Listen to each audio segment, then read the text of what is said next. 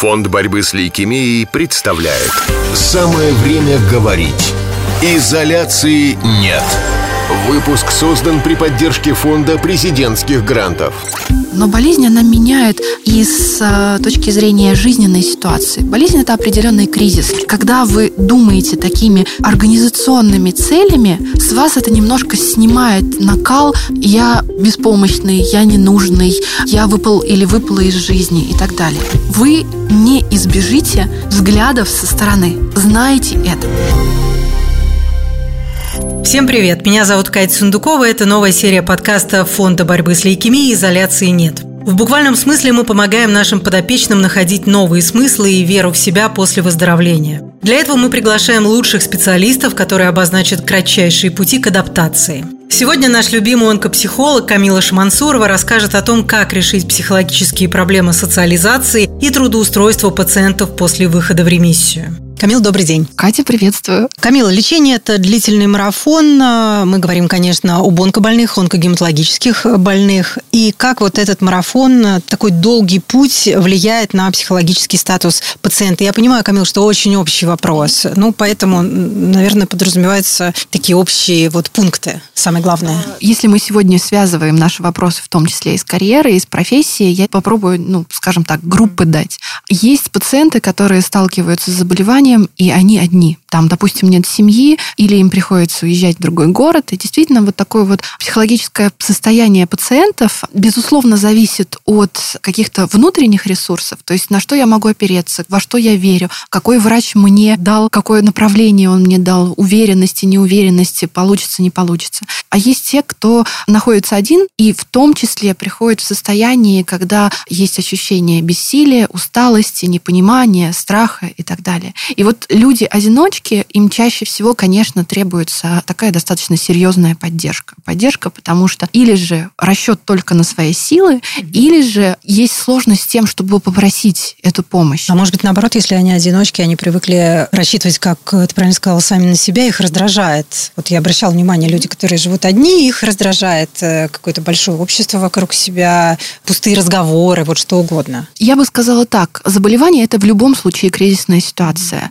Можно сказать, что там, проходя химию, в любом случае пациент столкнется с тем, что ему потребуется хотя бы элементарно физическая поддержка. Ну, то есть взять, сходить за продуктами, заказать еду. А если есть, ну, скажем так, силы и возможность есть, такая поддержка, она все равно требуется. Да, ты можешь справляться самостоятельно. Болезнь не забирает способность справляться или что ты состоявшийся человек, статус состоявшегося человека, способного, а, взрослого и так далее. Болезнь забирает физическую возможность и иногда эмоциональные силы.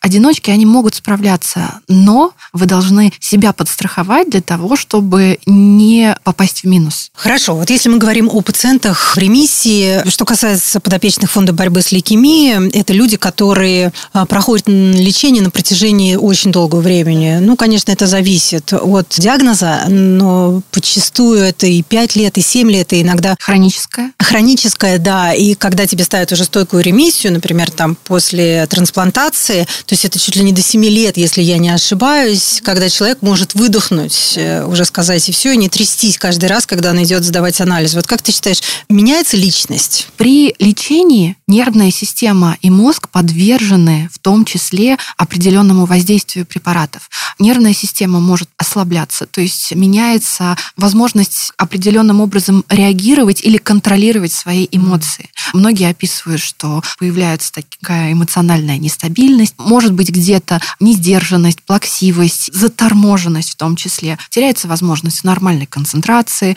теряется возможность в какие-то определенные периоды более более четкого мышления, то есть возможности анализировать, возможности критически высказывать какие-то или делать выводы или высказывания, скажем так. То есть это как побочный эффект от приема препаратов или просто это долгое лечение, которое лишает возможности их жить обычной жизнью, ходить на работу, общаться с людьми, заниматься вот простыми бытовыми вещами, каждый из нас, э, которыми привык заниматься, да, и все их внимание, вообще вся их деятельность, жизнедеятельность сосредоточена только на, на лечении, на приеме лекарств, на контроле своих состояний. Это необходимо необходимая побочка лечения, потому что в любом случае препараты оказывают воздействие.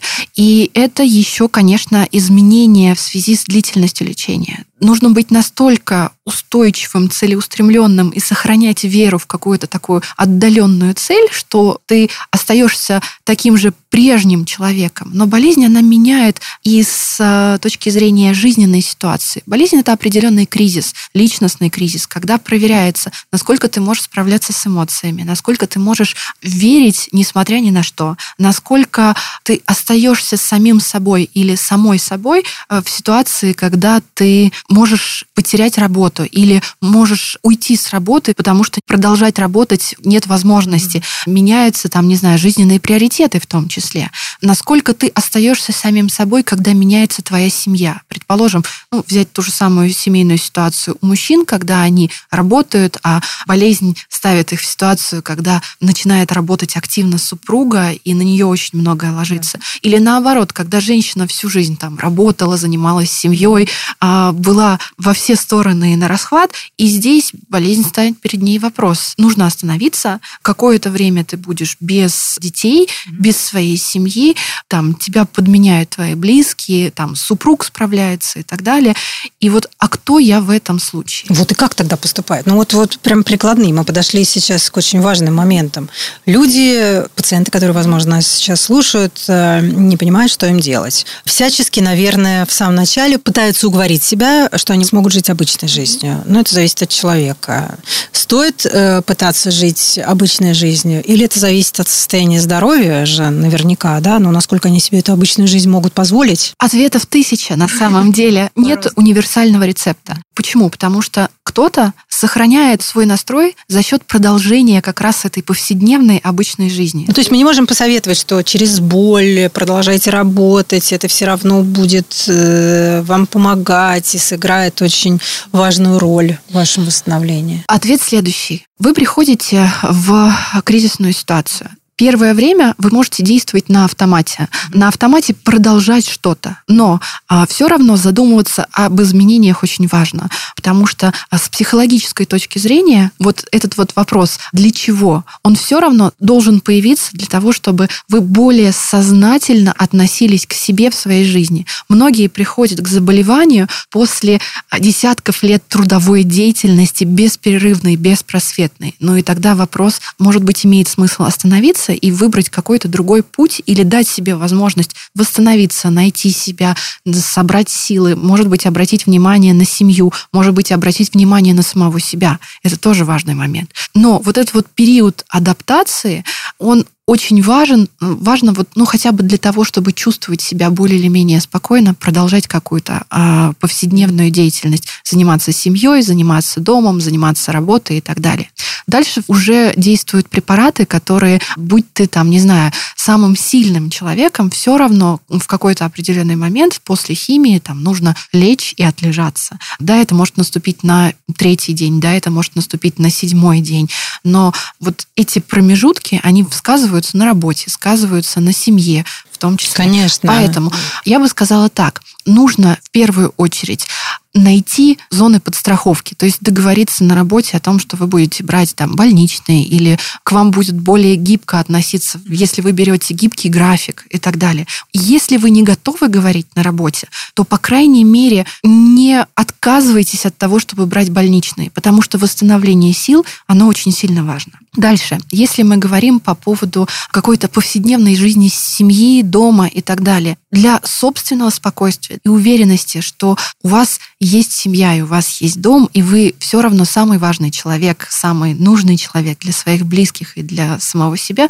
продолжайте участие. И здесь, наверное, тоже обращение к родственникам. Не исключайте быстро своих родных, желая их уберечь, сохранить их здоровье, сохранить их силы. Дайте возможность прийти к необходимости того, что сейчас нужно сделать паузу, сейчас нужно сделать перерыв, накопить силы, собраться с мыслями, договориться с врачом, найти, возможно, сиделку и так далее, чтобы вот конкретно в трудный кризисный период вы могли перевести дух и не думать, что вот если я сейчас не принес домой сумку там продуктов, то значит я не нужен моим родным и близким. Вы все равно нужны, просто нужна пауза. И вот когда я училась, нам говорили, что в России есть такая особенность. Мы очень четко иногда проговариваем эмоциональные моменты, но не всегда проговариваем организационные моменты проговорите, продумайте организационные моменты своей семьи. Там, а, кто может поддержать физической помощью, кто может поддержать подвозом на машине, кто может забрать детей из школы, кто может а, помочь, а, может быть, материально в том числе. Это тоже важный момент. И когда вы думаете такими организационными целями, с вас это немножко снимает накал «я беспомощный», «я ненужный», «я выпал или выпала из жизни» и так далее. Есть правило коротких шагов, коротких целей. Здесь в том числе действует тоже правило, правило организационных целей. Если вы знаете, что вы вы создали более или менее стабильные условия для своей семьи, это снимает с вас задачу думать о том, что происходит там, и занимаетесь лечением. Занимаетесь лечением, занимаетесь восстановлением. Следующий шаг или следующая рекомендация – это обязательно думать про то, что чем занять себя в период лечения и чем занять себя в период восстановления. Это тоже важный момент. Многие думают, вот я сейчас выйду, и я сверну горы. Нет, так сразу не происходит. Мне кажется, да, так не происходит происходит не раз, вот так вот все включается, перелистнули и поскакали. Но многие думают так. Если вы слабы после лечения, это не значит, что все плохо. Это значит, что нужно восстановиться. Mm. И это, кстати говоря, хороший задел в а, период лечения подумать и найти какие-то пути реабилитации, потому что вы тоже будете заниматься восстановлением для того, чтобы начать что-то новое или продолжить что-то, что там работу, а, дела по дому, ремонты, цели и так далее. А наоборот, если ситуация, то есть человек уже себя хорошо чувствует, у него силы, энергия появились, но он привык уже находиться в комфортном а, для себя состоянии дома и себя не может как-то пересилить, вот выйти как раз во внешний э, мир, что делать в таких ситуациях? Первое – это, безусловно, для себя делать те же самые маленькие шаги. То есть mm-hmm. не нужно сразу видеть себя идущим на работу или там завершающим ремонт. Нужно хотя бы выйти за дверь. Вот, mm-hmm. ну, постойте 5 минут, 10 минут за дверью и поймите, вот оно как вам. В том числе, почему еще и боятся выйти за дверь или выйти на улицу? Потому что боятся заразиться какими-то обычными болезнями. Возьмите, подготовьтесь, наденьте маску, делайте это в менее людные периоды, то есть, может быть, поздно вечером, там, или вы не хотите, чтобы вас видели, там, возможно, без волос, возможно, с изменившимся весом или внешним видом.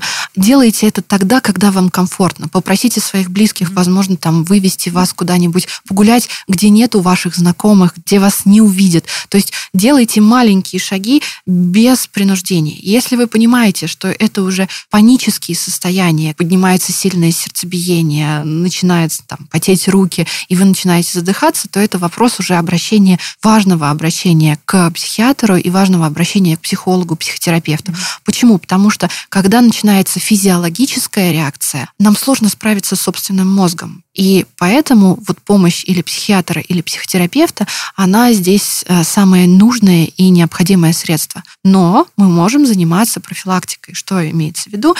Обычная работа с дыханием, дыхание по пульсу, любые дыхательные практики, которые помогают вам а, собраться и переключить свое внимание. То есть можно думать о том, что вот я сейчас выйду и на меня будут смотреть или микробы вокруг, а можно думать, вот я сейчас делаю маленькие шаги, чтобы расслабить свое тело, и у меня обязательно все получится. Сначала за дверь, потом на лестничную площадку, потом в подъезд и так далее, и так далее. Если мы говорим про страх, а получится ли у меня, то здесь вопрос, наверное, в следующем, что а с чего я могу начать? То есть мы из проблемы пытаемся сформулировать задачу. А с чего я могу начать? Возможно, имеет смысл хотя бы пройти элементарно собеседование просто в, не в формате «я сейчас иду устраиваться на работу», а в формате «я хочу попробовать». Онлайн-собеседование это тоже возможно. Некоторые пациенты рассказывают о том, что они, когда делали это раз, два, десять, пятнадцать, и кто-то отказывал, кто-то соглашался и говорил, слушай, а выходи, у тебя все получится, становилось легче. То есть буквально все воспринимать не как какую-то конечную точку или точку, по которой вы себя оцениваете как человека, там, способного что-то сделать, а как промежуточный этап. Фонд борьбы с лейкемией представляет «Самое время говорить». Изоляции нет. Вот очень важный, Камил, момент. Страх э, разоблачения. Больные боятся, что уже даже при выходе в ремиссию об их диагнозе узнает, ну, допустим, весь рабочий коллектив, может быть, даже весь город, если это небольшой какой-то населенный пункт. Их будут обсуждать, осуждать.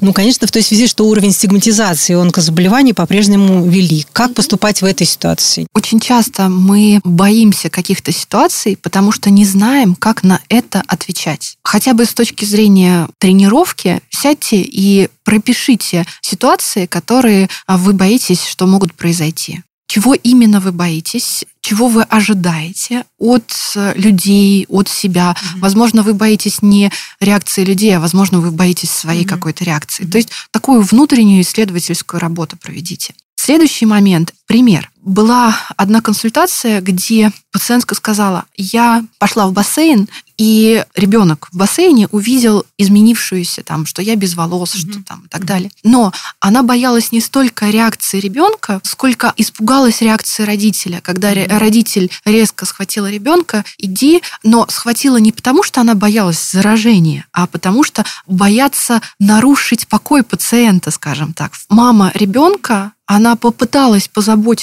mm-hmm. о женщине, а женщина не сказав ничего, но ей хотелось что-то сказать. Она не знала, как об этом сказать.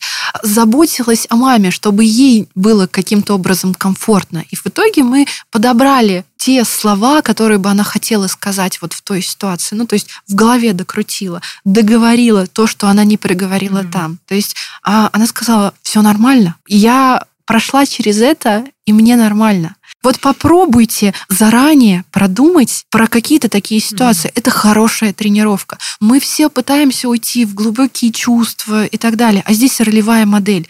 Ролевая и буквально практическая модель.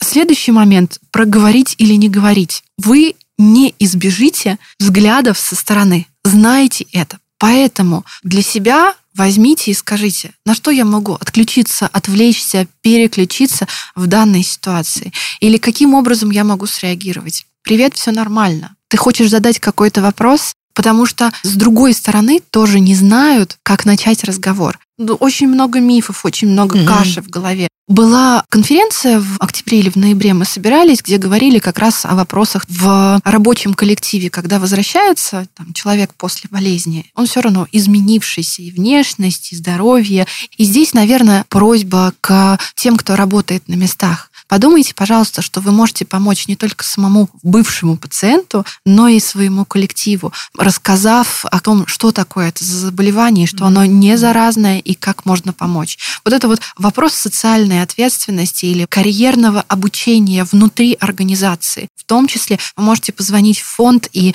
попросить какого-то сотрудника, возможно, обратиться в сектор равных консультантов, э, где они могут рассказать о заболевании и через что они проходили.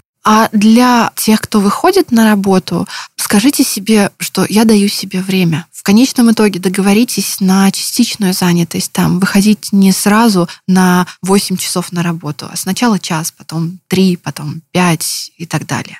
А как ты считаешь, есть ли смысл возвращаться к себе прежнему? Вот как люди обычно говорят, я хочу, чтобы как раньше было. Или в этом нет никакого уже смысла? По-прежнему не будет. Не значит, что будет хуже, но... Я всегда своим на консультациях рисую следующий рисунок. Вот представьте себе луч. На этом луче вы располагаетесь сейчас себя. Я сейчас болеющий или в ремиссии, или в начале заболевания и так далее. До заболевания вы жили определенной жизнью. И некоторые особенности поведения, эмоциональной жизни и так далее могли в том числе усилить возможность риска заболевания. И представьте себе, что вот вы вышли из заболеваний, и это следующая точка на этом луче. Говоря, что я хочу вернуться как прежде, А теперь проведите эту стрелочку от себя настоящего к себе прежнему. Что у вас впереди? У вас впереди заболевание. Что-то должно меняться.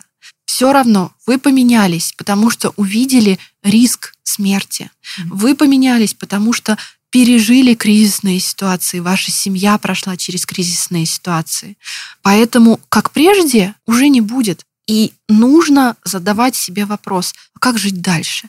Возможно, вам захочется наладить прежнее общение со своими близкими, с коллегами, с друзьями. Но иногда ваше желание, как прежде, не совпадает с желанием, как прежде у других. Поэтому здесь вопрос частичного возвращения, как прежде, но в целом нужно хотя бы задать себе вопрос, а что может быть по-новому? Здесь, наверное, парадокс. Многие возвращаются к себе настоящему. Возможно, вы вернетесь к себе, вот, который был не до заболевания, mm-hmm. а 20 лет, и ваш вектор жизни пойдет совершенно по-другому. Mm-hmm. И здесь еще такой момент, когда заболевание забирает возможность заниматься прежней любимой работой. И здесь вопрос действительно того, как прежде уже нельзя, как по-новому я не знаю.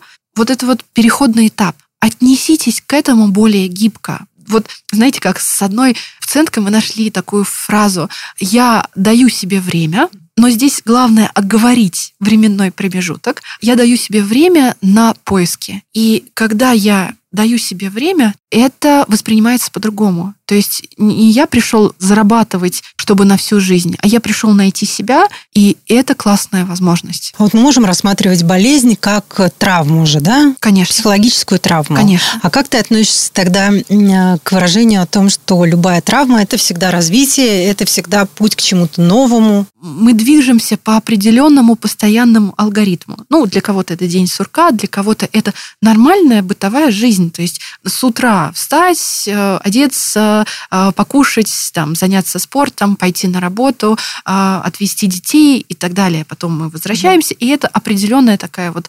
зацикленность есть. И если вы ничего не меняли определенное время, мозг привыкает. И вот он движется по этому алгоритму постоянно. И здесь случается кризис, когда этот алгоритм уже не работает кто-то уходит в переживание того, что не работает, я не знаю как, все плохо, все ужасно, кто-то говорит, а что я сейчас могу сделать по-другому? И вот это вот формат по-другому ставит перед нашим мозгом задачу, как справиться с трудностями, как найти новые возможности, как посмотреть на эту ситуацию, на себя, не с точки зрения жертвы, жертвы болезни, жертвы обстоятельств. Задайте себе такой вектор, повторять, я не жертва, я могу справиться. А многие думают об этом как, ну что за аутотренинг, э, что за работа с убеждениями, а это хорошая работа. Вы таким образом более безопасно относитесь к себе изменившемуся. Наверное, так. Камила, спасибо огромное. Изоляции воистину нет. Благодарю за готовность всегда прийти на помощь, ну и просто поддержать. В самое время поговорили онкопсихолог Камила Шамансурова и я, Катя Сундукова. Ничего не бойтесь. Подкаст подготовлен Фондом борьбы с лейкемией при поддержке Фонда президентских грантов. Сайт лейкозу.нет. Отправьте смс со словом «Спасти» и суммой пожертвования через пробел на номер 3434. Это поможет выздороветь тем, кто сейчас проходит лечение.